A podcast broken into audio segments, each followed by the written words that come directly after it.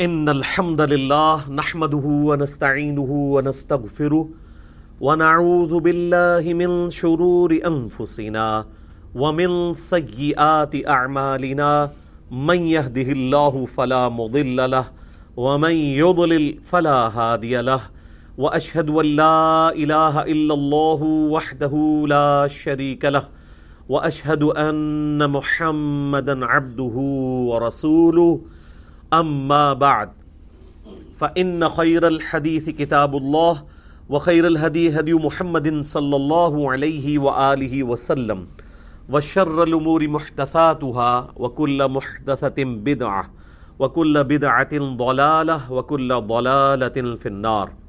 اعوذ بالله السميع العليم من الشيطان الرجيم، من همزه ونفقه ونفثه. بسم الله الرحمن الرحيم. رب اشرح لي صدري ويسر لي امري واحلل عقدة من لساني يفقهوا قولي. بسم الله الرحمن الرحيم. ان الله وملائكته يصلون على النبي. يا ايها الذين امنوا صلوا عليه وسلموا تسليما. اللهم صل على محمد وعلى ال محمد. كما صليت على ابراهيم وعلى ال ابراهيم انك حميد مجيد. اللهم بارك على محمد وعلى آل محمد كما باركت على إبراهيم وعلى آل إبراهيم إنك حميد مجيد اللهم ربنا آتنا في الدنيا حسنة وفي الآخرة حسنة وقنا عذاب النار. ربنا آتنا من لدنك رحمة وهيئ لنا من أمرنا رشدا. لا الہ الا انت سبحانک انی کنت من الظالمین حسبنا اللہ ونعم الوکیل یا حی یا قیوم برحمتک استغیث ولا حول ولا قوة الا باللہ العلی العظیم آمین الحمدللہ، آج نو اگست دو ہزار بیس کی قرآن کلاس نمبر فورٹی، چالیس نمبر کلاس کی اسٹوڈیو ریکارڈنگ ہونے جا رہی ہے۔ آج ان شاء اللہ تعالی ہم صورت البقرہ کی آیت نمبر 267 سے آن ورڈ سٹارٹ کریں گے۔ پچھلی دفعہ جو مضمون سٹارٹ ہوا تھا انفاق فی سبیل اللہ کے حوالے سے یعنی اللہ تعالیٰ کی راہ میں خرچ کرنے کی کیا فضیلت ہے اور اس سے ریلیٹڈ کیا احکام و مسائل ہیں، اس میں میں نے عرض کیا تھا کہ قرآن حکیم میں سب سے لینتھی پورشن اور ڈیٹیلڈ پورشن یہی ہے۔ آلموسٹ ٹونٹی ون آیات ہیں، تین رکوعوں پہ مشتمل۔ کچھ حصہ اس کا ہم نے کور کر لیا تھا، کچھ انشاءاللہ آج کور ہو جائے گا۔ اعوذ باللہ من الشیطان الرجیم، بسم اللہ الرحمن الرحیم۔ یا ایوہ الذین آمنوا انفقوا من طیبات ما کسبتم۔ اے اہل ایمان، خرچ کرو ان عمدہ چیزوں میں سے، پاکیزہ چیزوں میں سے جو تم نے کمائی ہے۔ تو یہ پہلی قید تو لگا دی کہ وہ چیز پاکیزہ ہونی چاہیے، حرام کا مال نہیں۔ یعنی طیبات کا اگر ہم ظاہری معنی لیں گے تو وہ پاکیزہ چیز، اور اگر اس کو روحانی طور پہ دیکھیں گے تو پھر اس میں وہ ساری چیزیں، وہ تمام شرائط داخل ہوں گی جو اللہ تعالیٰ کو ریکوائرڈ ہے یعنی ریاکاری سے بھی پاک ہو، اور حلال طریقے سے کمایا گیا ہو، خود بھی مال حلال ہو۔ اور حلال مال میں بھی ردی مال نہ ہو، بلکہ عمدہ مال ہو۔ وہ مما اخرجنا لکم من الارض اور اس میں سے بھی جو ہم نے نکالا ہے تمہارے لیے زمین میں سے۔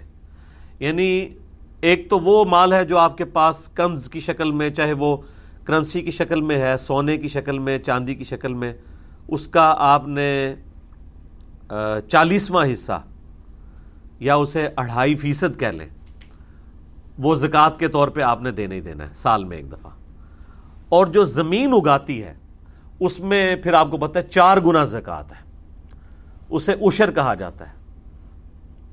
تو وہ ٹوٹل آمدن کا دسواں حصہ ہوتا ہے۔ یہ تو چالیسواں ہوتا ہے، وہ دسواں ہوتا ہے۔ یعنی سو میں سے دس روپے۔ اور یہ بھی اس صورت میں جب زمین جو ہے وہ بارانی ہوگی یعنی جس کو نیچرل اریگیشن اویلیبل ہوگی بارش کے ذریعے۔ جہاں پر آپ کو خود محنت کرنی پڑتی ہے، کنواں لگا کے یا ٹیوب ویل کے ذریعے یا نہری پانی کو خود سک کرنا پڑتا ہے، بجلی والی موٹر لگا کے، تو ظاہر ہے اس میں پھر آپ کا خرچہ بھی ہو رہا ہے۔ تو اس میں پھر جو زمین کی زکوٰۃ ہے، وہ پھر آدھی رہ جائے گی۔ پھر وہ بیسواں حصہ ہوگا۔ زکوٰۃ چالیسواں حصہ ہوتا ہے یعنی جو بھی رقم ہے ڈیوائڈیڈ بائی فورٹی سو کو چالیس پہ ڈیوائڈ کرے تو کیا آنسر آتا ہے؟ ٹو پوائنٹ فائیو چالیسواں حصہ اور پرسنٹیج میں ٹو پوائنٹ فائیو پرسنٹ اڑھائی پرسنٹ اشر جو ہے وہ دسواں حصہ۔ اور پرسنٹیج میں بھی وہ ٹین پرسنٹ ہی بنے گا، کیونکہ سو کا دسواں ٹین پرسنٹ اور اگر آپ کو خود ان پٹ دینی پڑ رہی ہے، آپ کا ٹیوب ویل کا خرچ آ رہا ہے اور نیچرل اریگیشن نہیں ہے۔ پھر اللہ تعالیٰ نے آپ کو آدھی زکات بھی زمین کی معاف کر دی ہے۔ پھر آپ نے بیسواں حصہ دینا ہے ڈیوائڈیڈ بائی ٹوینٹی تو یہ اس کی ترتیب ہے۔ باقی زکوٰۃ کے جو ستر کے قریب قدید اور قدیم اور جدید جو شرعی احکام و مسائل ہیں، اس کے اوپر میں نے مسئلہ نمبر نائنٹی فائیو اے اور بی ریکارڈ کروا دیا ہے۔ وہ آپ دیکھ سکتے ہیں۔ ولا تیم الخبیث منہ تنفقون ولستم بآخذیہ۔ یہ بہت زبردست بات آ رہی ہے۔ اور مت کسد کرو ردی مال کا۔ اللہ کی راہ میں خرچ کرنے کے اعتبار سے وہ لس تم بھی آخری ہی اللہ کہ وہی مال اگر تمہیں کوئی دے تو تم کبھی بھی اس سے قبول نہ کرو۔ بجز اس کے کہ تم چشم پوشی کر لو۔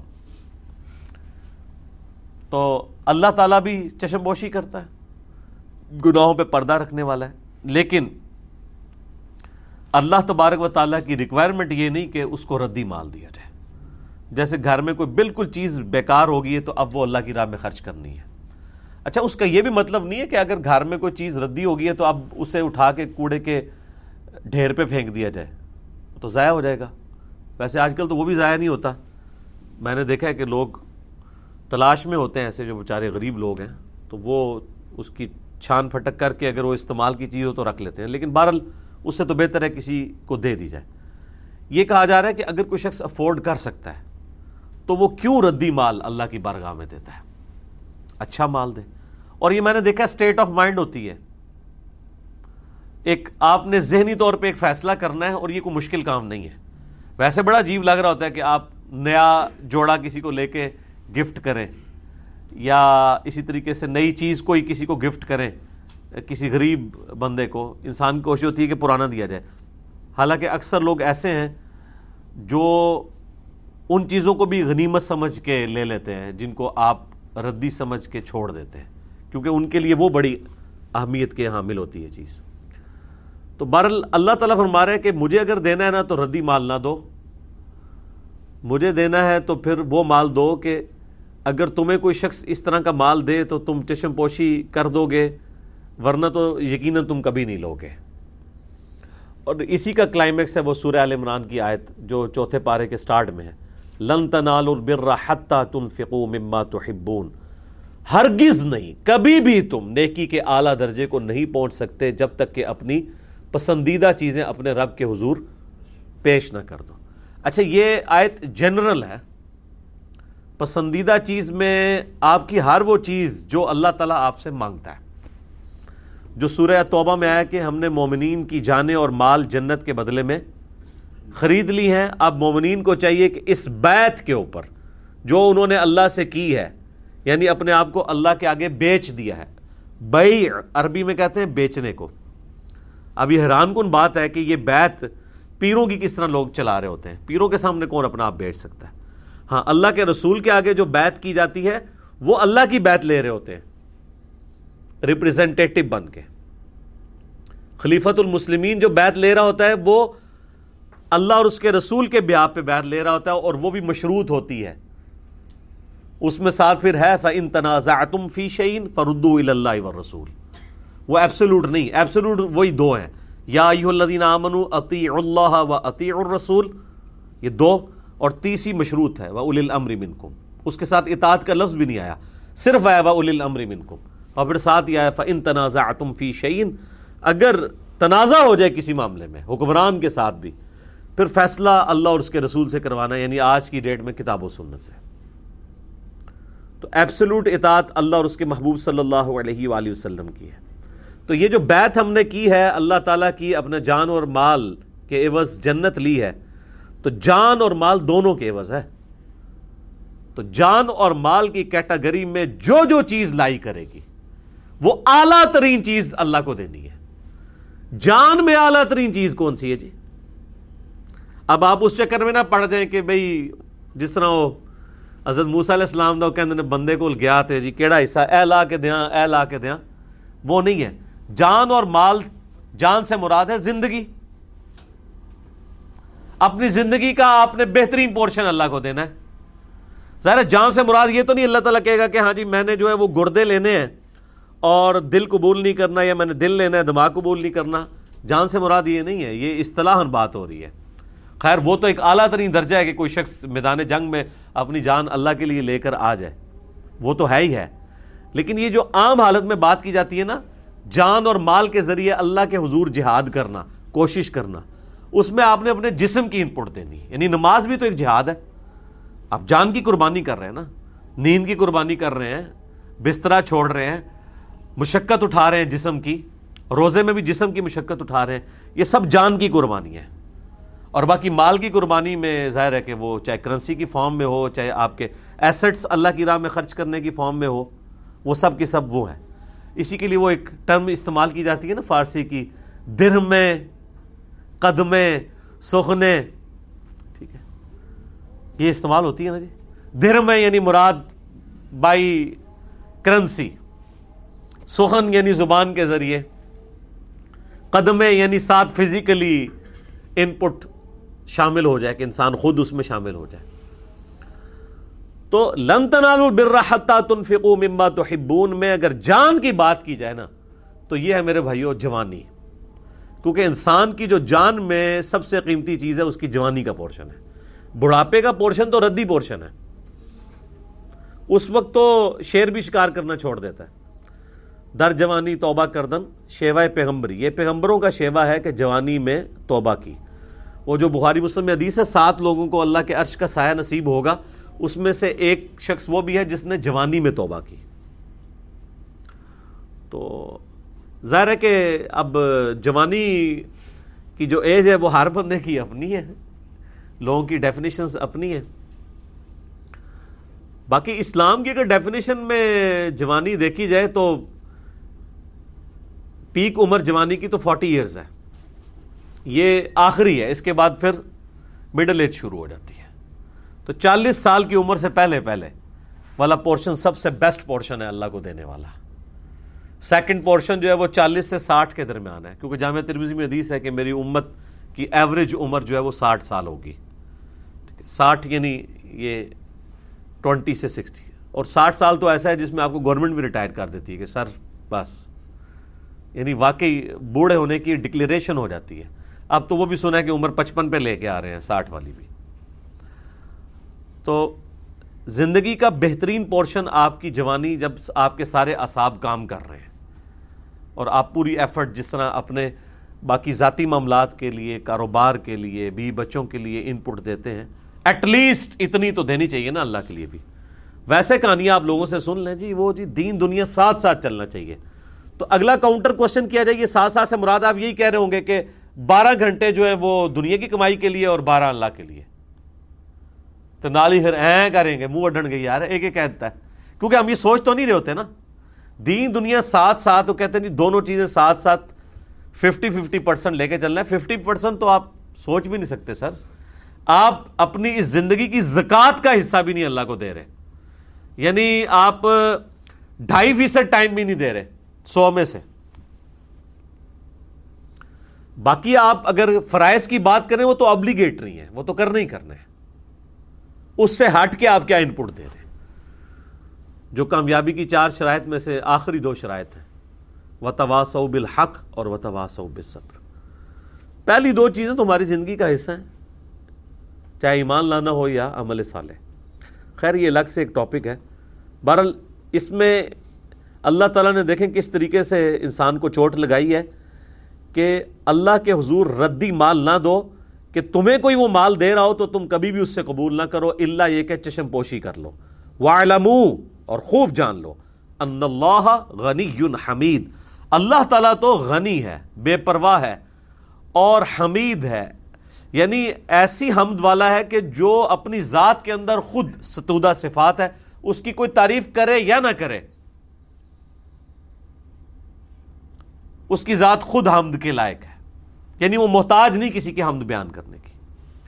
تو یہ بڑی انٹلیکچوئل اللہ تعالیٰ کی صفات بیان ہوئی ہیں یہاں پہ۔ غنی اس لیے کہہ دیا کہ بار بار یہ جو توجہ دلائی جا رہی ہے کہ اللہ کی راہ میں خرچ کرو، تو اس کا یہ مطلب نہیں کہ وہ اللہ غریب ہے اور تم امیر ہو، نہیں۔ تمہیں بھی جو دیا وہ اللہ نے دیا ہوا ہے، لہٰذا اللہ تعالیٰ کو کوئی پرواہ نہیں ہے۔ اور حمید کہ اللہ تعالیٰ کسی کی حمد کا بھی محتاج نہیں ہے۔ وہ خود اپنی ذات میں ستودہ صفات ہے سبحان اللہ و بحمدہ، عدد خلقہ و رضا نفسہ و زنت عرشہ و مداد کلماتہ۔ آمین۔ اب اللہ کی راہ میں جو مال خرچ کرنے میں سب سے بڑی ہرڈل ہے، اس کو ایڈریس کیا جا رہا ہے۔ الشیطان یعیدکم الفقر۔ شیطان تمہیں ڈراتا رہتا ہے غربت سے، فقیری سے۔ تنگ دستی سے. وَيَأْمُرُكُمْ بِالْفَحْشَاء اور تمہیں بے حیائی کا حکم دیتا ہے. اچھا یہ دو ہی پاسبلٹیز ہو سکتی ہیں. بڑی حیران کن بات ہے. یا تو انسان امیر ہوگا یا غریب ہوگا. غریب آدمی کو کیا ڈر ہوگا اللہ کی راہ میں خرچ کرنے کا؟ کہ میں تو پہلے غریب ہوں، تنگ دست نہ ہو جاؤں. اور امیر آدمی کو شیطان کیا ڈر ڈل چلائے گا؟ یہ تنگ دستی والا تو کرے ہی کرے گا، لیکن جو بہت امیر ہے وہ تو اس سے بھی نہیں ڈر رہا ہوگا، اس کو وہ بے حیائی کے کاموں میں لگا دے گا۔ آپ دیکھتے ہیں جتنے امیر لوگ ہیں، جو زیادہ امیر ہیں اللہ ماشاء اللہ وہ بے حیائی کے اندر مبتلا ہو جاتے ہیں۔ تو دو ہی پاسبلٹیز ہیں، یا تو مال کم ہونے کا خدشہ دلاتا رہے گا، اور اگر مال کم ہونے کا خدشہ نہیں نہ دلائے گا تو مال تو آپ خرچ کر رہے ہوں گے اللہ کی راہ میں، لیکن ساتھ ہی ساتھ آپ بے حیائی میں مبتلا ہوں گے۔ جس کی نمائندہ مثال یہ طوائفیں ہیں اللہ کی راہ میں خرچ بھی بہت کرتی ہیں۔ کسی مہینے میں گیارہویں بھی مس نہیں کرتی، محرم کی بھی کوئی نیاز مس نہیں کرتی۔ اور دوسری طرف بے حیائی والا معاملہ بھی ہے۔ آپ کے دیندار طبقے میں بھی آپ دیکھیں گے کتنے لوگ ہیں، وہ اللہ کی راہ میں خرچ بھی کر رہے ہوں گے اور جب کوئی ڈانس پارٹی آئے گی یا کوئی اس طرح کی ایکٹیویٹیز آئیں گی، وہاں بھی پھر آپ دیکھیں گے وہ کیسے خرچ کریں گے۔ تو بے حیائی والا معاملہ بھی ساتھ میں چل رہا ہوگا۔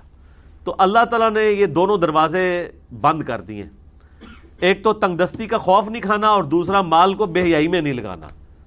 اچھا ہمیں بتایا گیا جی اللہ تعالیٰ تو بس چھوٹی سی بات پہ ہی راضی ہو جاتا ہے۔ مجھے تو قرآن میں کہیں نہیں نظر آیا کہ اللہ تعالیٰ چھوٹی سی بات پہ راضی ہوتا ہے۔ اس نے تو قدغن ہی اتنی لگائی ہوئی ہے۔ سر عام ایک ذہین آدمی اس کی آپ ریکوائرمنٹس نہیں پوری کر سکتے۔ اور اللہ جو ذہین بھی ہے اور شرک کے بارے میں سینسٹیو بھی ہے، ذرا سی ریاکاری کو بھی پسند نہیں کرتا، تو اس کی قدغن پھر اسی طریقے سے ہوگی۔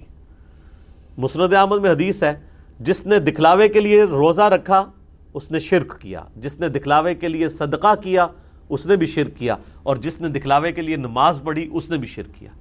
اچھا نماز پڑھنے میں کوئی شرک کیسے ہو سکتا ہے؟ سب سے بڑی توحید کی علامت ہی نماز ہے، جس میں آپ نہ صرف اللہ کی حمد بیان کرتے ہیں، بلکہ پوسچرز بھی بناتے ہیں۔ ہم کیوں کہتے ہیں کہ نماز کے لیے پرے کا لفظ نہیں بولنا چاہیے؟ یہ ورشپ ہے۔ نماز پرے نہیں ہے، یہ پرے کی ٹرم جو ہے وہ کرسچن سے آئی ہے۔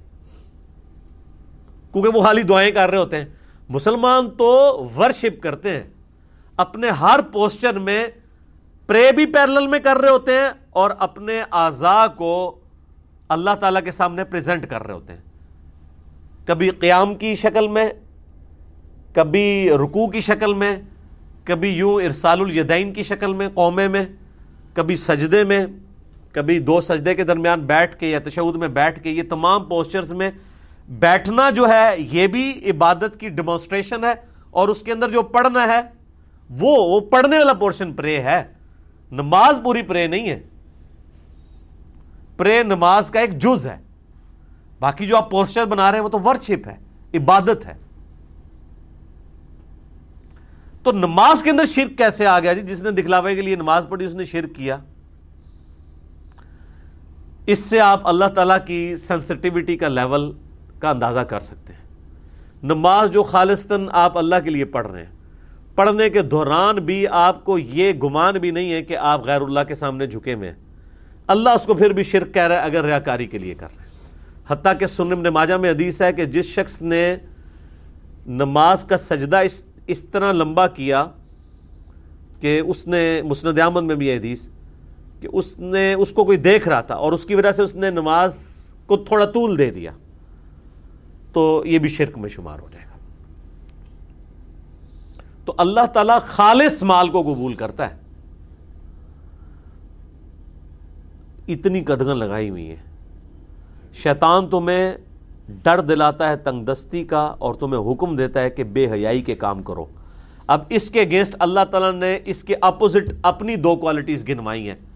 شیطان کی دو نٹوریس چیزیں کیا تھیں؟ تنگ دستی کا خوف اور بے حیائی کا حکم۔ اس کے اپوزٹ اللہ تعالیٰ مارا ہے۔ واللہ یعیدکم یعیدکم مغفرتم منہ وفضلا۔ جبکہ اللہ تعالیٰ تم سے وعدہ کرتا ہے اپنی مغفرت کا اور اپنے فضل کا۔ اللہ تبارک و تعالی ایسے شخص کو اس کے گناہوں سے درگزر فرما کے جنت میں اعلی مقام دے گا، اس کے گناہوں کو معاف کر دے گا۔ جو شخص اللہ کے لیے اپنا اخلاص شو کرتا ہے، اللہ کے لیے اپنا مال خرچ کرتا ہے اور اپنا فضل بھی عطا فرمائے گا۔ دنیا میں تو ہے ہی ہے کہ اس کے مال میں اللہ تبارک و تعالیٰ برکت دے دے گا۔ آخرت میں بہت بڑا فضل عطا فرمائے گا۔ تو اس سے یہ پتا چلا کہ جو لوگ انفاق فی سبیل اللہ کرتے ہیں، اللہ کی راہ میں خرچ کرتے ہیں اور بے حیائی سے بچتے ہیں، تو اللہ تعالیٰ نے ان سے آخرت کی مغفرت اور فضل کا وعدہ کر لیا ہے۔ تو یہ بہاری کی حدیث بھی تو ہے نا کہ جو شخص مجھے اپنی زبان اور شرمگاہ کی حفاظت کی گارنٹی دے دے، میں اسے جنت کی گارنٹی دیتا ہوں، نبی الاسلام نے فرمایا۔ تو یہ دیکھ لیں، اس کی جڑ قرآن میں بھی ہے کہ اللہ تعالیٰ بے حیائی کے اگینسٹ کہہ رہا ہے کہ جو بے حیائی سے بچ جائے گا نا، تو میں مغفرت اس کی کر دوں گا۔ اور جو تنگ دستی کا، جو ڈر رکھ کے اس ڈر کو اوور کم کر کے اللہ کی راہ میں خرچ کر لے گا، میں اسے اپنے فضل کی بشارت دیتا ہوں۔ اللہم انی اسألک من فضلک و رحمتک، آمین. واللہ واسع علیم. اللہ تعالیٰ وسط والا ہے، علم والا ہے. یعنی اللہ تبارک و تعالیٰ کی اتنی وسعت ہے کہ وہ سب کو بھی نوازے، کوئی فرق نہیں پڑتا. اور علم والا ہے اور اسے یہ پتا بھی ہے کہ کون اس قابل ہے کہ اسے نوازا جائے آخرت کے اندر. دنیا میں تو وہ اپنے دشمن کو بھی دے گا، آخرت کی بات ہو رہی ہے. یہ اللہ کو پتا ہے. یو تل حکمت شاہ وہ جسے چاہتا ہے، حکمت عطا فرما دیتا ہے، دانائی۔ وہ میں یو تل اور جسے اس نے دانائی عقل مندی اور حکمت دے دی، فقد اوتیا خیرن کثیرا۔ تو بے شک اسے خیر کثیر عطا کر دی گئی۔ یعنی اللہ تعالیٰ ہمارا سب سے بڑی خیر ہے، کسی کو دانائی مل جائے۔ یہ اس کا ذکر یہاں پہ کیوں آیا ہے؟ دنیا میں تو عقل مند اسے مانا جاتا ہے جو مال جوڑ کے رکھتا ہے۔ اللہ کے نزدیک عقل مند وہ ہے جو مال اللہ کی راہ میں لگا دے۔ اور اللہ کی راہ میں مال لگانے والا تو بڑا دانا ہے۔ اس کو اللہ نے حکمت دے دی، وہ بڑا سیاح ہے۔ کیونکہ اس کا مال ضائع نہیں ہو رہا۔ دنیا کا کرائٹیریا مال کے سیونگ کا اور ہے۔ اللہ کے نزدیک اور ہے۔ بخاری مسلم میں دونوں میں حدیث ہے۔ نبی الاسلام نے فرمایا کہ انسان کہتا ہے، میرا مال میرا مال میرا مال۔ حالانکہ تیرا مال تو وہ ہے جو تو نے کھا کر ختم کر دیا یا پہن کر بوسیدہ کر دیا یا اللہ کی راہ میں خرچ کر کے قیامت کے دن کے لیے محفوظ کر لیا۔ باقی جو بچ گیا وہ تیرے ورثہ کا مال ہے۔ تو نبی السلام نے فرمایا، تمہارے تین مال ہیں۔ اچھا ان تین میں سے بھی دو ضائع ہو چکے دنیا میں۔ پہن کے اور کھا کے۔ اب پہننے میں گھر کا شیلٹر بھی شامل ہے۔ کیونکہ مرنے کے بعد وہ گھر بھی تو ورثہ کو ملنا ہے، آپ نے قبر میں تو ساتھ نہیں لے کے جانا۔ جو آپ کے ساتھ جانا ہے مال، وہ وہ ہے جو آپ نے اپنی زندگی میں اپنے ہاتھوں سے خرچ کر کے آخرت کے لیے محفوظ کر لیا۔ اور وہی مسلم شریف میں حدیث ہے کہ مردے کو تین امال کا ثواب ملتا ہے۔ اس میں سے ایک عمل صدقہ جاری ہے جو اپنی زندگی میں اس نے کر لیا۔ دوسرا، علم کی بات اگر کسی کو سکھائی تھی، وہ بھی اس نے خود کیا ہے، وہ بھی اسے ثواب ملنا اور تیسرا، نیک اولاد جو اس کے لیے دعا کرتی ہے۔ اور پھر بخاری مسلم کی وہ حدیث کہ انسان کے تین دوست ہیں جو جن میں سے دو قبر سے باہر رہ جاتے ہیں اور ایک ہی قبر میں ساتھ جاتا ہے۔ اس کے رشتہ دار اور مال باہر رہ جاتا ہے اور امال ساتھ جاتے ہیں۔ اور امال میں آپ کے سارے امال ساتھ جائیں گے آپ کے۔ وہ والا مال بھی آپ کا ساتھ جا رہا ہے جو آپ نے اللہ کے لیے خرچ کر لیا جو نہیں کیا تھا وہ پیچھے رہ گیا۔ تو اللہ تعالیٰ مارے عقل مند تو وہ ہے نا۔ اصل میں یہ اس کو جوڑا اس کے ساتھ گیا ہے کہ عقل مند وہ ہے جو اللہ کی راہ میں خرچ کر کے ہمیشہ کے لیے محفوظ کر لیتا ہے۔ جسے حکمت وہ چاہتا ہے، عطا فرماتا ہے، اور جسے حکمت دی گئی، اسے خیر کثیر دی گئی۔ وما یدک کرو اللہ الباب اور نصیحت تو نہیں قبول کرتے مگر عقل مند لوگ۔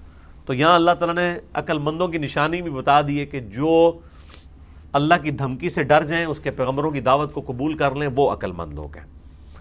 وما الفق تم من نفق من نفق او نظر تم من نظرن اور جو کچھ بھی تم مال خرچ کرتے ہو، اللہ کی راہ میں یا جو منت مانتے ہو، تو یقیناً فن اللہ یا یقیناً اللہ تعالیٰ اس کو جانتا ہے۔ وما الظالمین من انصار اور ظالموں کا کوئی مددگار نہیں ہوگا۔ یعنی اللہ تعالیٰ کو پتا ہے تم نے اخلاص کے ساتھ کیا یا نہیں کیا۔ ایون چھپا کے بھی کیا تو ٹینشن نہیں لینی کہ اللہ کو کیسے پتہ چلے گا۔ اللہ کو ہر چیز کا پتہ ہے۔ تو یہ عقل مندی کا تقاضا بھی یہی ہے، سمجھداری کا تقاضا بھی یہی ہے کہ انسان اپنے مال کو ہمیشہ کے لیے محفوظ کر لے، اللہ کی راہ میں خرچ کر کے۔ لیکن اس میں ایگزیجریشن بھی نہیں ہونی چاہیے، یہ بھی ذرا ذہن میں رکھیے گا۔ بعض لوگ سب کچھ ہی لٹا کے چلے جاتے ہیں۔ تو نبی الاسلام نے اس سے بھی منع فرمایا ہے۔ بخاری، مسلم دونوں میں حدیث ہے، سعد ابن نبی وقاص کہتے ہیں کہ فتح مکہ کے موقع پر میں اتنا بیمار ہوا کہ مجھے لگا کہ اب میں نہیں بچوں گا۔ اب فتح مکہ ہو رہی ہے آٹھ ہجری میں۔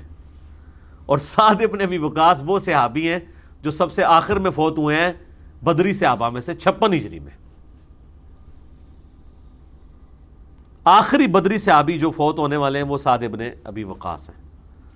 تو آٹھ ہجری میں وہ کہتے ہیں، میں اتنا بیمار ہوا کہ مجھے یقین ہوگا کہ میں نہیں بچوں گا۔ تو حضور علیہ السلام میری عادت کے لیے آئے۔ تو میں نے کہا رسول اللہ، میری تو ایک ہی بچی ہے۔ تو میں چاہ رہا ہوں کہ میں اپنا مال اللہ کی راہ میں خرچ کرتا ہوں۔ تو کیا میں دو تہائی مال اللہ کی راہ میں خرچ کر دوں؟ تو آپ نے اجازت نہیں دی۔ پھر ان کا، یا رسول اللہ، میں آدھا مال اللہ کی راہ میں خرچ کر دیتا ہوں۔ آپ علیہ السلام نے اس کی اجازت بھی نہیں دی۔ پھر بڑی مشکل سے ایک تہائی مال کی اجازت آپ نے دی۔ اور پھر آپ نے فرمایا، کیا تم یہ چاہتے ہو کہ تمہاری اولاد مرنے کے بعد لوگوں سے مانگتی پھرے؟ اس سے بہتر ہے کہ تم ان کے لیے چھوڑ کے مرو۔ یہ ایک ڈیٹم لائن ہے حدیث میں کہ ایک تہائی سے زیادہ مال کوئی شخص اپنی جائیداد کا، اپنی زندگی میں کسی کے لیے حبا وسیعت نہیں کر سکتا۔ ایک تہائی۔ دو تہائی مال اسے چھوڑ کے مرنا ہوگا۔ اور یہ ایک تہائی بھی ایز اے لاسٹ ریزارٹ ہے۔ بعض لوگ یہ کرتے ہیں کہ وہ جناب آدھی سے زیادہ جدادی اللہ کی راہ میں دے دیتے ہیں۔ کہتے ہیں جی اللہ نے دیے اتنا ہوا تو میں خرچ کر دوں۔ اپنے ہاتھوں خرچ کر جاؤں۔ یعنی ان کو یہ امید نہیں ہوتی کہ ہماری اولاد پیچھے سے یہ کرے گی۔ تو اولاد کی ایسی طبیعت تربیت کرے نا کہ اولاد بھی اللہ کے کاموں میں لگائے اس کے۔ تو بہرحال چونکہ اسلام میں مال و دولت کا مالک اللہ ہے، لہٰذا اللہ نے آپ کو اجازت نہیں دی ہے کہ آپ اللہ کے مال کو ایک تہائی سے زیادہ مال آپ وسیعت کر سکیں کسی۔ اور وسیعت غیر وارث کے لیے ہوگی۔ وسیعت یہ ہوتی ہے کہ میرے مرنے کے بعد فلاں کو ملے۔ وہ وارث کو نہیں آپ کر سکتے، کیونکہ وارث کو وہی ملنا ہے جو آپ کے وراثت کے قوانین آئے ہیں سورہ نساء کے اندر۔ ہاں حبا آپ اپنی زندگی میں کر سکتے ہیں۔ وارث کو بھی کر سکتے ہیں۔ لیکن وہ اپنی زندگی میں اپنے ہاتھوں سے دینا ہوگا۔ لیکن اپنی زندگی میں وراثت آپ تقسیم نہیں کر سکتے۔ کیونکہ یہ تو پتہ ہی نہیں پہلے کس نے مرنا ہے۔ یہ تو سعد ابن بھی وکاس کو نہیں پتا انہوں نے مر جانا ہے کہ نہیں مرنا۔ تو آپ کو کیسے پتا ہے؟ مرنے کے بعد وراثت تقسیم ہوتی۔ ہے اکثر لوگ کہتے ہیں جی میں اپنے ہتھے ہی دے جاؤں پچھو لڑتے رہن گے۔ لڑنا انہوں نے پھر بھی ہے پچھو بے فکر وہ ہتھی دے بھی جاؤ پھر بھی لڑن گے کیونکہ ذرا سا اونچ نیچ ہوگی تو انہوں نے کہنا ہے پیو نو پٹو پا لیا سی اے نکے والے نے اے وڈے والے نے لڑنا انہوں نے ہے جے یہ ذہن چ رکھنا اللہ یہ کہ جس کو خوف خدا ہوگا وہ تو معاملہ الگ ہے تو اللہ تبارک و تعالیٰ اس چیز کو ناپسند کرتا ہے کہ کوئی شخص جو ہے وہ سارا مال ہی اللہ کی راہ میں لوٹا دے اور پھر پچھلے جو ہیں وہ مانگتے پھریں اس چیز کو نبی الاسلام نے ناپسند فرمایا۔ یہی وہ چیز ہے جسے دین کی سمجھ بوجھ کا نام دیا گیا ہے۔ جو بخاری اور مسلم دونوں میں حدیث ہے، اللہ تعالیٰ جس کے ساتھ بھلائی کا ارادہ فرماتا ہے، اسے دین کی فک عطا فرما دیتا ہے۔ اور اللہ عطا فرماتا ہے، میں تقسیم کرتا ہوں۔ یعنی علم دین اللہ نے عطا فرمایا، تقسیم میرے ذریعے ہوتا ہے۔ یہ آدھی حدیث وہ بریلوی کوٹ کرتے ہیں نا کہ رزق بھی جو ہے وہ اللہ دیتا ہے اور نبی الاسلام تقسیم کرتے ہیں۔ یہ دین کے علم کی بات ہو رہی ہے۔ ظاہر دین تو ہم نبی الاسلام سے سیکھیں گے۔ تو آپ دیکھیں یہ جو حدیث ہے نا کہ اللہ تعالیٰ جس کے ساتھ حکمت یعنی بھلائی کا ارادہ فرماتا ہے، اسے دین کی فک عطا فرما دیتا ہے۔ اسی کو سپورٹیو یہ آیت بھی آ گئی ہے کہ اللہ تعالیٰ ماتا ہے وہ میں تل حکمت فقد اوت یا خیرن کثیرہ جسے اللہ تعالیٰ حکمت دے دے، اسے خیر کثیر دے دے۔ یعنی اس کے بھلائی کا ارادہ فرما لیا نا اللہ تعالیٰ نے۔ علم تبد الصدقات۔ اگر تم اپنے صدقات کو ظاہر کرتے ہو فانی ہیا تو یہ بہت اچھی بات ہے۔ بعض اوقات جینون ضرورت پڑ جاتی ہے کسی کو ترغیب دلانے کے لیے۔ آپ کی ریاکاری کی نیت نہیں ہے، لیکن بعض اوقات اعلانیہ اس لیے بھی صدقہ اور خیرات کرنا پڑ جاتا ہے کہ جس کو آپ مال دے رہے ہیں، یہ نہ ہو کہ وہ پھر چار بندوں سے اور بھی مانگتا پھرے۔ تو بعض اوقات تین چار بندوں کی موجودگی میں مال دے دیا جاتا ہے تاکہ یہ نہ ہو کہ مطلب یہ وہ ایک ہی ایک ہی مسجد کا جس طرح بل ہوتا ہے وہ پچاس بندوں سے وہ جمع کر رہے ہوتے ہیں۔ بھائی بل مل گیا اب ختم۔ تو اس میں پھر بعض کا ضروری ہوتا ہے کہ جب آپ کو ایسے لوگوں سے خطرہ ہونا کہ جو ہر بندے سے وہ مال کریں گے اور پھر آپ کا تعلق بھی ایسا ہے کہ آپ مال دینا بھی ہے آپ نے۔ ورنہ تو بعض اوقات اگر تعلق والی جگہ نہ ہو تو انسان تو ویسے ہی پھر ایسے لوگوں کو لفٹ نہیں کرواتا، لیکن جن کو مجبوراً لفٹ کروانی پڑ جائے، پھر یہ تھوڑا سا اہتمام کر لیا جائے کہ اعلانیہ کر دیا جائے۔ اور باقی لوگوں کو بھی بتا دیا جائے کہ بھائی اس کی ضرورت تھی، میں نے پوری کر دی ہے یہ نہ اب آپ لوگوں سے بھی مانگتا پھرے۔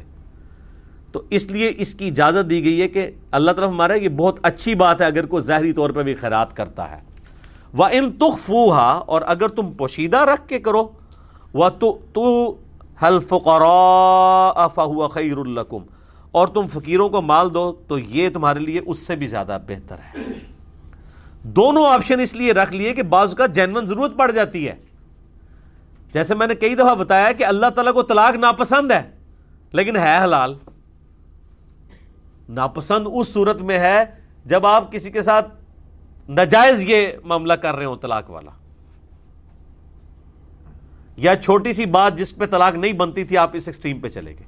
لیکن جہاں پہ معاملات بگڑ جائیں، وہاں تو طلاق ہی سلوشن ہے۔ جس طرح کے آپریشن کرنا بعض اوقات سلوشن ہوتا ہے، ایک بڑی کاز کے لیے۔ یہاں پہ وہ بھی حدیث یاد کر لیں، بخاری مسلم جو دونوں میں حدیث ہے، ہم نے ولادہ سے ویسے اب کلپ بھی اس کا اپلوڈ ہو چکا ہے۔ سات لوگ جنہیں عرش کا سایہ نصیب ہوگا۔ اس میں سے ایک یہ بھی تھا کہ وہ دائیں ہاتھ سے صدقہ کرے اور بائیں کو خبر نہ ہو یعنی چھپا کے صدقہ کرنا۔ لیکن چھپا کے صدقہ کرنے کے ساتھ اللہ نے اعلانیہ صدقہ کرنے کی بھی اجازت دے دی ہے، اور یہ اللہ کی بڑی مہربانی ہے کہ اجازت دے دی ہے، ورنہ تو ہر وقت یہ خدشہ لگا رہتا کہ جو بھی تھوڑا سا اعلانیہ کر رہا ہے تو وہ ریاکاری کی نظر ہی ہو گیا۔ ہے اب جو اعلانیہ کر رہے ہیں نا، اس کے جو دل والا معاملہ ہے نا، وہ اللہ کے سپورٹ ہے۔ وہ آپ نہیں نہیں کسی کو کہنا کہ یہ ریاکاری کر رہا ہے۔ وہ اس نے خود اپنے اوپر چیک لگانا ہے کہ میں ریاکاری کے لیے کر رہا ہوں یا اللہ کی رضا کے لیے کر رہا ہوں۔ وَيُكَفِّرُ وَيُكَفِّرُ عَنْكُم مِّن سَيِّئَاتِكُمْ۔ تو ان صدقات کی اللہ کی راہ میں خرچ کرنے کی برکت سے اللہ تعالیٰ مٹا دے گا تم سے تمہارے گناہ۔ واللہ بما تعملون خبیر اور اللہ تعالیٰ خبردار ہے ان اعمال سے جو تم کر رہے ہو۔ اچھا یہ ٹاپک تو قرآن میں کئی جگہ ہے کہ یہ جو نیکیاں ہیں نا، یہ گناہوں کو مٹا دیتی ہیں۔ یہاں پہ بھی اللہ تعالیٰ نے کہا کہ نیکیاں کرنے کی برکت سے اللہ تعالیٰ تمہارے گناہوں کو مٹا دے گا۔ اور نیکی کون سی؟ اللہ کی راہ میں خرچ کرنا۔ اور یہ صرف خرچ کرنا نہیں ہے۔ قرآن پاک میں نماز کے بارے میں بھی آیا کہ نماز جو ہے وہ گناہوں کو مٹا دیتی ہے۔ اور باقی جتنے بھی نیک اعمال ہیں، وہ گناہوں کو مٹا دینے والے ہیں آٹومیٹکلی بغیر توبہ کے بھی وہ گناہ معاف ہو جاتے ہیں، نیک امال کی برکت سے۔ لیکن صغیرہ گناہ، کبیرہ گناہ نہیں۔ کبیرہ گناہ صرف توبہ سے معاف ہوں گے۔ تو اس سے بعض اوقات کوئی اگر یہ پلی لے لے کہ میں حرام مال کماؤں گا اور پھر اللہ کی راہ میں خرچ کر دوں گا، تو خرچ کرنے کی نیکی سے میرا حرام مال کمانے والا گناہ معاف ہو جائے گا۔ تو یہ اسی طریقے سے جیسے آپ گٹر کے پانی سے وضو کر کے نماز پڑھ رہے ہیں۔ تو گٹر کے پانی سے وضو نہیں ہونا، الٹا آپ اور ناپاک ہو جائیں گے۔ یہ ذہن میں رکھیے گا۔ وضو کے لیے پاک پانی شرط ہے۔ آپ کوئی گٹر کے پانی سے وضو کرے اور نماز پڑھے تو نماز تو بڑی دور کی بات ہے، اس کا وضو بھی نہیں ہوا اور وہ الٹا ناپاک ہو گیا۔ یہی ہے کام جو یہاں پہ اکثر ہمارے جو امیر لوگ ہیں نا، وہ یہی حرکت کر رہے ہوتے ہیں۔ حرام طریقے سے مال کماتے ہیں۔ کسی کو حاجر عمرہ کروا دیا یا خود چلے گئے ہر سال رمضان میں اتکاف بیٹھنے کے لیے یا کوئی دسترخوان چلا دیا یا پرماننٹلی کسی مدرسے کا خرچہ اٹھایا ہوا ہے اپنے کاروبار میں ساری وہ ڈنڈیاں مار رہے ہیں، ٹیکس چوری والا معاملہ کر رہے ہیں، دھوکہ دہی والا معاملہ کر رہے ہیں۔ دھوکہ دہی ظاہر ہے کہ جو چیز آپ کلیم کر رہے ہیں، آپ وہ نہیں دے رہے ہیں۔ تو آپ دھوکہ کر رہے ہیں۔ تھوڑی سی اپنے اندر جرت پیدا کریں اور لوگوں کو پہلے ہی پتہ ہے اگر ایک دودھ والے نے لکھا ہوا ہے نا خالص دودھ ستر روپے، تو سر، سب کو پتا ہے کہ ستر روپے میں تو گھر میں نہیں خالص دودھ پڑتا، اگر ایک بھینس رکھی ہو۔ کم از کم دس پندرہ بھینسیں ہو نا، پھر یہ نیچے آتا ہے۔ ایک بھینس آپ پال کے بھی دیکھ لیں تو ستر روپے آپ کو گھر میں بھی نہیں پڑتا خالص دودھ۔ تو سب کو پتا ہے آپ نے خالص دودھ ہی دے رہے ہیں۔ تو تھوڑی جرت کریں۔ آپ لکھیں گے جی جو خالص دودھ ہے وہ ایک سو بیس روپے کلو ہے۔ اور جو پانی ملا دودھ ہے وہ ستر روپے ہے۔ پھر بھی لوگ آپ سے لیں گے۔ اور خالص والے بھی پہنچ جائیں گے۔ خالص دودھ تو ایسی چیز ہے، لوگ گھروں سے آگے لے کے جاتے ہیں۔ ہم نے تو ہی دیکھا ہے، جن کے پاس خالص دودھ ہے نا، ان کو لوگوں کو بانٹنے کی ضرورت نہیں پڑتی ہے۔ وہ کہیں پہ بھی بیٹھے ہو لوگ وہاں پہ پہنچ جاتے ہیں۔ تو یہ ایک سچائی کی طاقت ہوتی ہے۔ اس لیے انسان کو اس حوالے سے دیکھنا چاہیے کہ اپنے اندر اخلاقی جرت رکھنی چاہیے۔ جو مال جس طرح کا ہے، وہ اس طریقے سے پریزنٹ کریں۔ لوگوں کو ویسے بھی پتا ہے۔ اس چیز کا خدشہ نہ کریں کہ لوگ آپ سے نہیں لیں گے۔ لوگوں نے لے کے جانا ہے۔ ان کو کھل کے بتائیں کہ جناب یہ ہے۔ اور اگر آپ سمجھتے ہیں اس سے بہتر آپ کو کہیں سے مل رہا ہے تو آپ وہاں سے لے لیں۔ میں نے تو جو صحیح بات تھی وہ آپ کو بتا دی ہے۔ لئی سا علیہ کا ہدا آپ کے ذمہ داری نہیں ہے آپ کے ذمے کسی کو سیدھے راستے پر چلانا۔ ولا کن اللہ یہ میں شاہ بلکہ اللہ تعالی جسے چاہتا ہے سیدھی راہ پر چلا دیتا ہے۔ اس کا معنی یہ بھی ہوگا کہ اللہ تعالیٰ سیدھی راہ پر چلا دیتا ہے جو چاہتا ہے کہ اسے چلایا جائے۔ آپ زبردستی کسی کو ہدایت نہیں دے سکتے۔ یعنی یہ وہی بات ہے کہ جو شخص سویا ہوا ہے، آپ اس کو تو جگا سکتے ہیں۔ اور جو آنکھیں بند کر کے لیٹا ہوا ہے، آپ اس کو زبردستی جھنجھوڑ کے اٹھا ہی نہیں سکتے، کیونکہ وہ پہلے ہی جاگا ہوا ہے۔ وہ تو بہانہ کر کے لیٹا ہوا ہے، وہ کیسے اٹھے گا؟ وما تنفقوا من خیر فلی انفسکم جو کچھ بھی تم خرچ کرتے ہو اپنے مال میں سے تو اس میں تمہارا ہی اپنا فائدہ ہے۔ اپنے لیے آخرت میں جوڑ رہے ہو نا۔ وما تنفقون الا ابتغاء وجه اللہ اور تم جو خرچ کر رہے ہو تو اس کے پیچھے صرف ایک ہی ریزن کار فرما ہونی چاہیے، یا ہے، وہ ہے اللہ کی رضا۔ وما تنفقوا من خیر اور جو کوئی بھی اپنے مال میں سے تم میں سے کوئی خرچ کرتا ہے اللہ تعالیٰ کے حضور یو وفا علیہ کم و ان تم لات تو اللہ تعالیٰ وہ مال تمہیں لوٹا دے گا آخرت میں، پورے پورے اجر کے ساتھ۔ اور تم پہ کوئی ظلم نہیں ہوگا۔ اور وہ تو سٹارٹ ہی اس سے ہوا تھا کہ اللہ کی راہ میں مال خرچ کرنا ایسا ہے جیسے کوئی ایک دانہ بوئے، اس میں سے سات بالیاں نکلیں، ہر بالی میں سو سو دانے ہوں۔ یعنی سیون ہنڈریڈ ٹائمز یہ جو قرآن حکیم کی آیات سٹارٹ ہوئی تھی جو ہم نے انفاق فی سبیل اللہ کا آغاز کیا تھا، آیت نمبر 261 سے۔ مسلسل یہ اب اکیس آیات ہیں ٹو سکسٹی ون سے لے کے ٹو ایٹی ون تک۔ سات سو گنا، اور پھر اس میں اللہ نے باس نہیں کی، بلکہ پھر فرمایا کہ جس کے لیے چاہے گا، اس سے بھی بڑھا دے گا۔ سر، دنیا میں کوئی کاروبار یہ پروفٹ دے سکتا ہے کہ ایک روپیہ لگا کے آپ کو سات سو روپے مل رہے ہم تو کہتے ہیں جی، لاکھ کے پیچھے ہزار روپیہ۔ اور اللہ تعالیٰ فرما رہا ہے، لاکھ کے پیچھے سات سو لاکھ۔ یہ اللہ تعالیٰ کے حضور ہی ہو سکتا ہے۔ اب جناب کریٹیکل ایک آیت آ رہی ہے۔ اسی کے اوپر انشاءاللہ ہم کنکلوڈ بھی کر دیں گے آج کی گفتگو کو۔ للفقراء الذين احصروا في سبيل اللہ صدقہ اور خیرات کے حقدار سب سے زیادہ وہ لوگ ہیں جو اللہ کی راہ میں روک لیے گئے ہیں۔ لا يستطيعون ضربا في الارض۔ انہیں اتنی فرصت ہی نہیں کہ زمین میں چل پھر کے اپنی روزی کما سکیں۔ یہ اللہ کی راہ میں روک لیے گئے ہیں۔ آپ کے تو دماغ میں آ رہا ہوگا کہ وہ کہیں جاد کرنے گئے تھے تو کافروں نے قید کر لیا۔ نہیں، یہاں یہ مراد نہیں ہے۔ ساتھ جو لفظ ہے وہ اس پہ غور کریں۔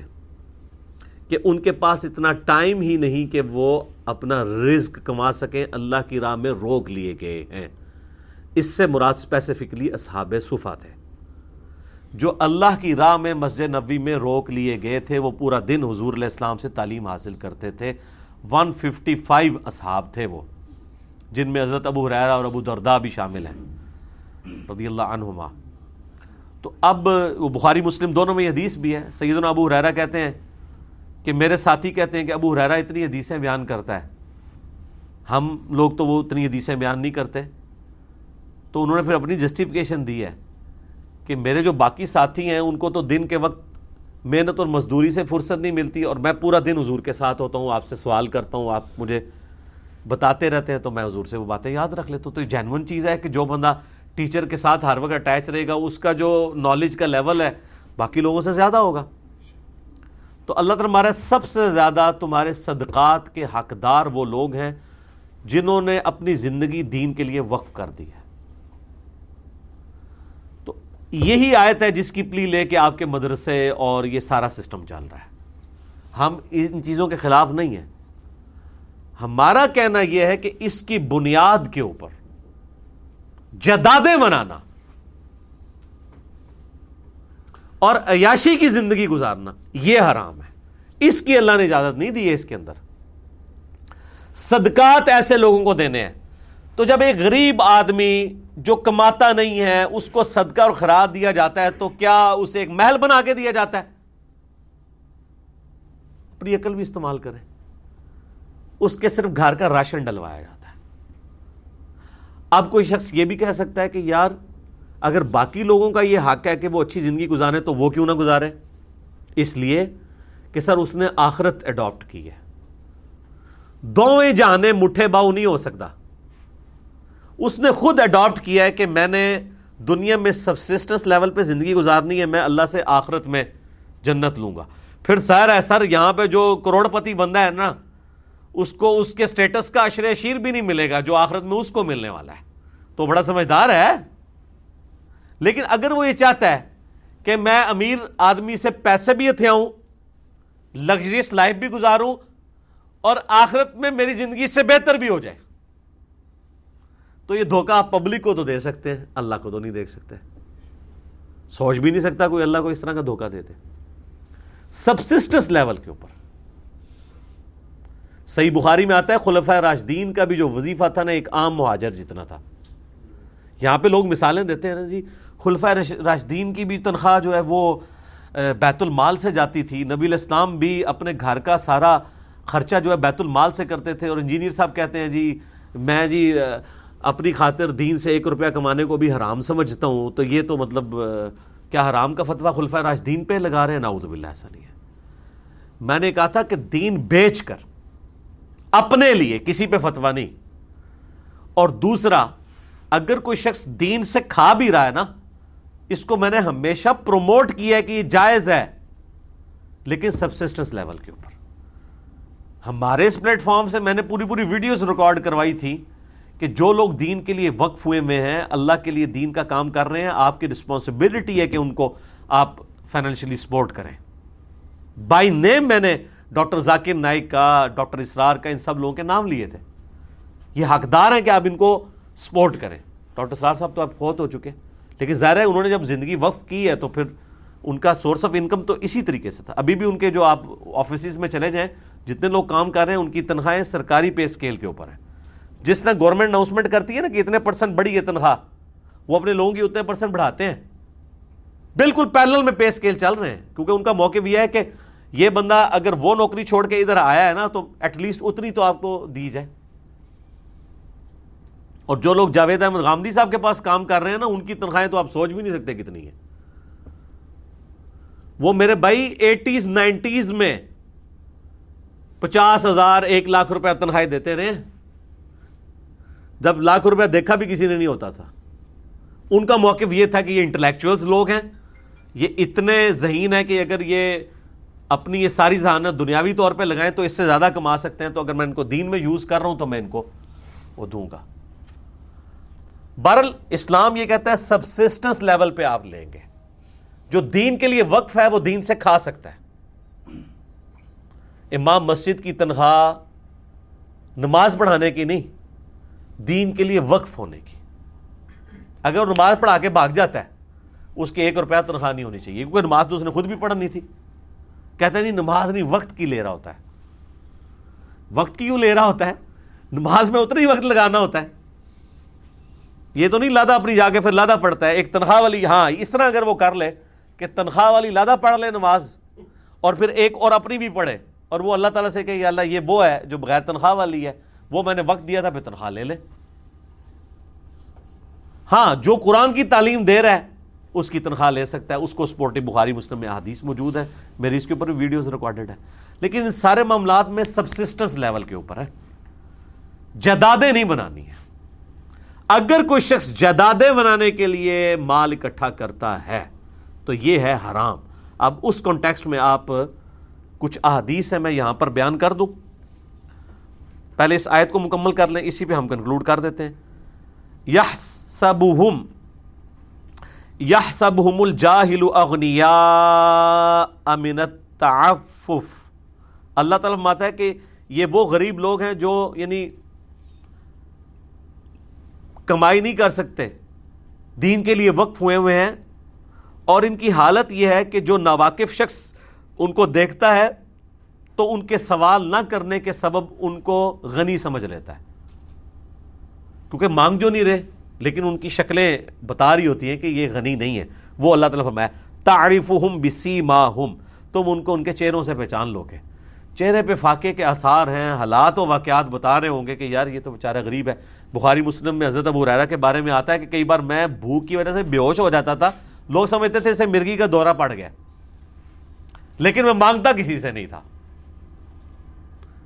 کہ بھئی سوال کرنے کی مانیت ہے۔ اندازہ کریں، بھوک سے بے ہوش ہو رہے ہیں اور مانگ نہیں رہے کہ سوال کرنے کی مانیت ہے۔ جس کو سوال کرنا جائز بھی ہے۔ یہ ہے فرق۔ اسی لیے بخاری اور مسلم دونوں میں حدیث ہے۔ نبی علیہ السلام فرمایا، مسکین وہ نہیں ہے جو دو وقت کی روٹی لوگوں سے مانگتا پھرے۔ مسکین وہ ہے جو غربت کے باوجود کسی کے آگے ہاتھ بھی نہ پھیلائے۔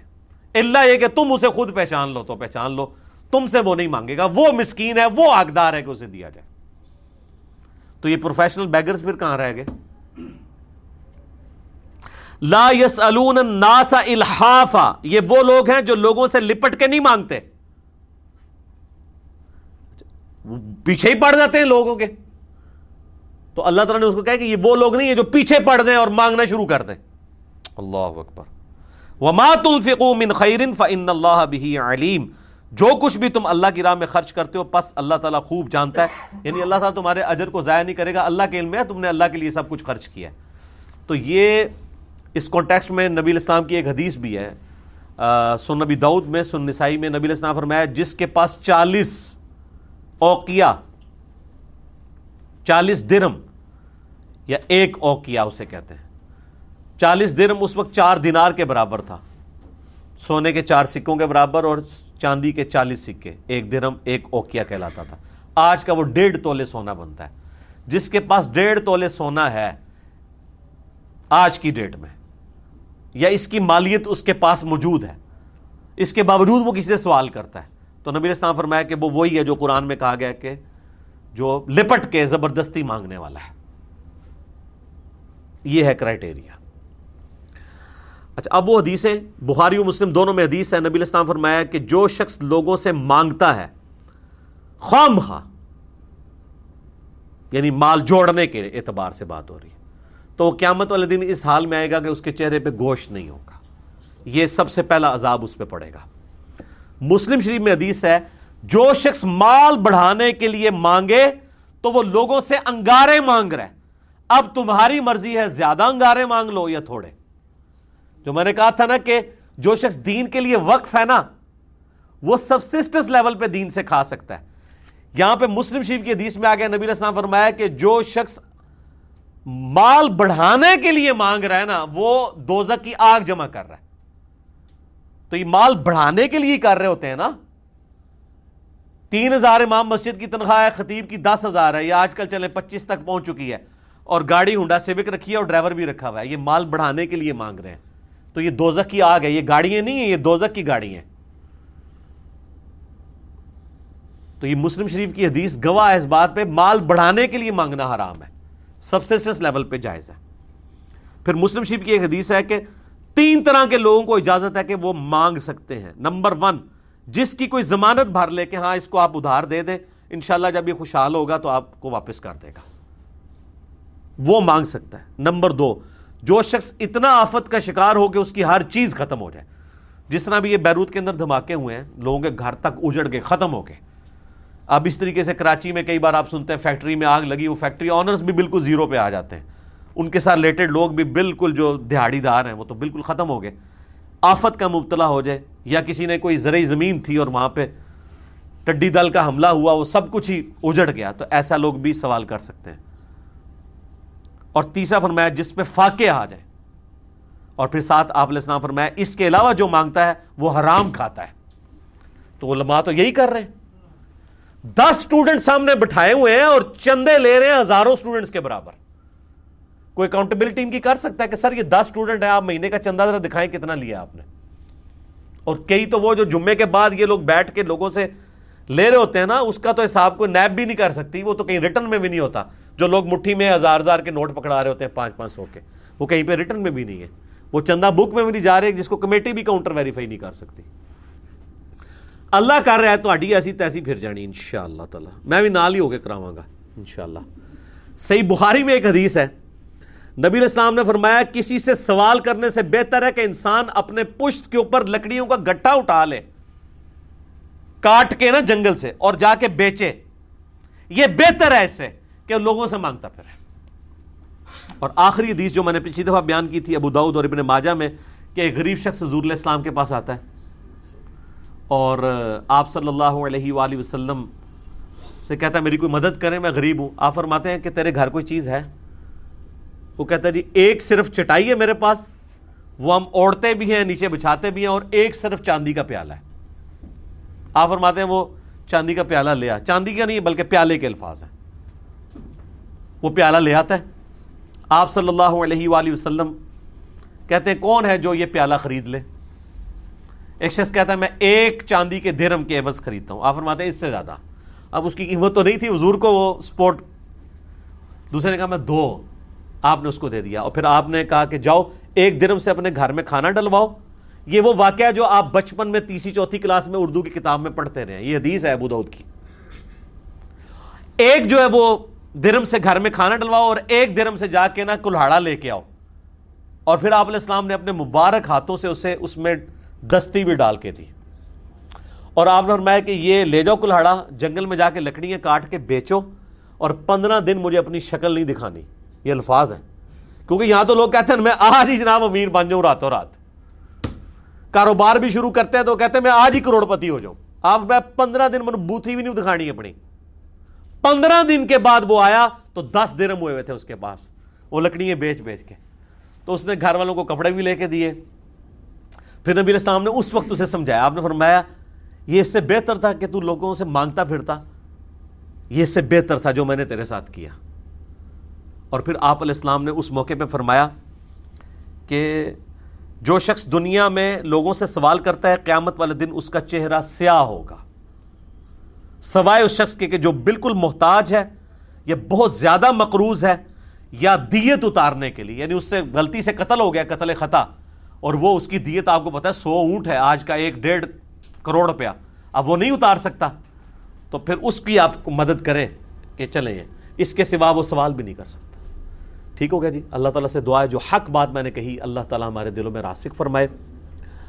اگر جذبات میں میرے منہ سے کوئی غلط بات نکل گئی تو اللہ تعالیٰ ہمارے دلوں سے ہی معاف کر دے۔ ہمیں کتاب و سنت کی تعلیمات پر عمل کر کے دوسرے بھائیوں تک پہنچانے کی توفیق عطا فرمائے۔ سبحانک اللہم و بحمدک۔ اشہد واللہ الہ الا انت، استغفرک و اتوب الیک۔ وما علینا الا البلاغ المبین۔ جزاکم اللہ خیرہ